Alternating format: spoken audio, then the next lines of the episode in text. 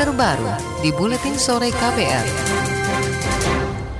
Saudara PDI Perjuangan hingga kini belum mengambil sikap terkait rencana penerbitan peraturan pemerintah pengganti undang-undang atau Perpu untuk membatalkan undang-undang KPK. Rencana ini sebelumnya disampaikan Presiden Jokowi usai bertemu sejumlah tokoh bangsa pekan lalu. Politikus PDI Perjuangan Arteria Dahlan berharap Presiden melibatkan DPR dalam melakukan lobi politik sebelum menerbitkan Perpu KPK. Alangkah elok sebelum memanggil tokoh-tokoh masyarakat tersebut, DPR-nya juga dilibatkan. Jadi juga tahu historical dan suasana kebatinan kami pada saat membentuk Undang-Undang KPK. Minimal presidennya tidak gamang, ya minimal yang di sekelilingnya presiden bisa tahu juga apa pun itu kami hormati sikap Pak Presiden Jokowi. Sudah bertemu, kemudian juga memang hasil pertemuan mewacanakan Perpu terkait dengan terbitnya Perpu ya kita ini taat asas DPR RI ini yang paling matang berdemokrasi. Arteria Dahlan yang juga anggota Komisi Hukum DPR mengklaim dalam revisi tersebut PDIP tidak berniat melemahkan KPK. Dia menegaskan Perpu hanya dapat diterbitkan dalam keadaan genting. Menurutnya, kondisi saat ini tidak menunjukkan adanya kegentingan memaksa. Sekretaris Jenderal Partai Nasdem Joni G. Plate menilai Perpu tak bisa diterbitkan sebelum Undang-Undang KPK disahkan menjadi undang-undang. Saat ini Undang-Undang KPK yang disahkan DPR pertengahan September itu hingga kini belum memiliki nomor dan tahun. Namun ia menegaskan Partai Nasdem menunggu komunikasi dengan Presiden Jokowi soal rencana penerbitan Perpu KPK. Ia mengklaim Partai Nasdem belum bersikap soal Perpu termasuk soal desakan pembatalan terpilihnya calon pimpinan KPK yang baru. Nah kami tentu akan melakukan komunikasi politik dengan Presiden di dalam waktu dekat, mudah-mudahan satu dua hari ini ya dapat lakukan komunikasi politik dengan Presiden dan nanti kami akan menyampaikan sikap kami. Yang pasti okay. Nasdem adalah partai pengusung utama Presiden di 2014 dan di 2019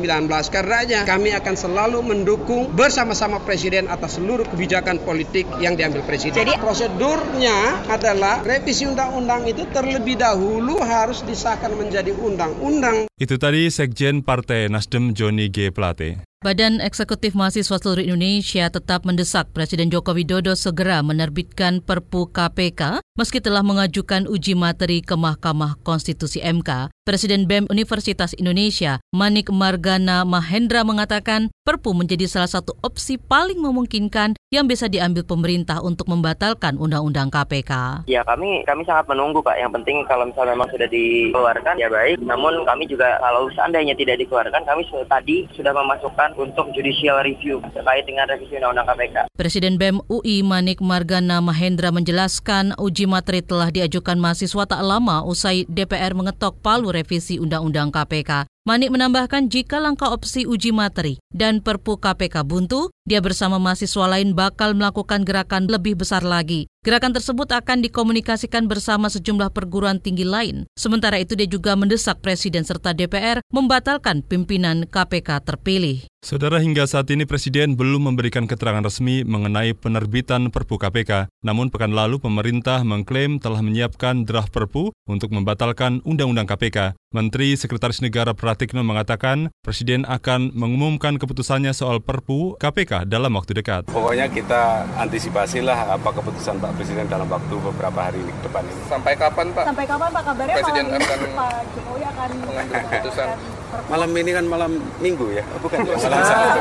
apa ya? Jadi draft Perpu KPK. Pokoknya eh, tugasnya staf itu adalah menyiapkan segala sesuatu yang akan diputuskan oleh pimpinan. Saudara Menteri Sekretaris Negara Pratikno tak menjelaskan lebih lanjut proses penyusunan draft Perpu KPK, termasuk soal poin-poin yang masuk dalam Perpu. Saudara gelombang protes terhadap pengesahan Undang-Undang KPK dan pemilihan pimpinan KPK oleh DPR masih terus berlangsung sejak 19 September hingga hari ini. Sejumlah elemen masyarakat menyuarakan penolakan pelemahan KPK beserta beberapa tuntutan lainnya. Saat ini masa mulai berkumpul di depan gedung DPR untuk mengetahui kondisi di sana. Sudah ada jurnalis KBR Heru Haitam yang akan melaporkan langsung dari sana. Heru, silahkan.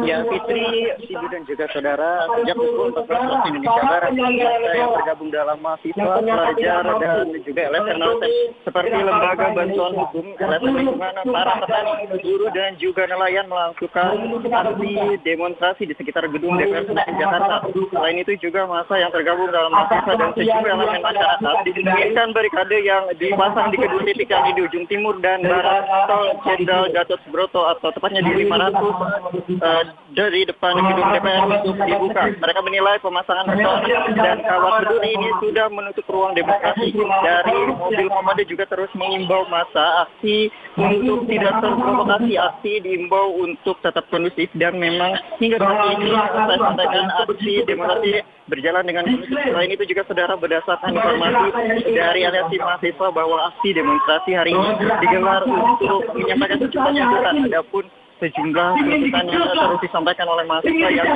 uh, tadi yakni meminta DPR untuk tidak melakukan pembahasan rancangan undang-undang dengan jalur cepat tanpa masuk prolegnas. Selain itu juga menolak rancangan kitab undang-undang hukum pidana yang merugikan masyarakat. Mereka juga menuntut Presiden mengeluarkan perpu membatalkan Undang-Undang Nomor 30 Tahun 2002 tentang KPK, menuntut pertanggungjawaban pihak kepolisian atas adanya korban saat melakukan pada demonstrasi sebelumnya. Mereka juga menuntut pemerintah menindak tegas pelaku pelanggaran yang terjadi saat melakukan demonstrasi. Selain itu mereka mengatakan akan tetap bertahan di lokasi aksi demonstrasi hingga mereka mendapatkan kepastian bahwa pembahasan rancangan undang-undang dinilai bermasalah serta uh, dapat permasalahan tersebut dapat dibatalkan. Demikian dari area gedung DPR kami melaporkan.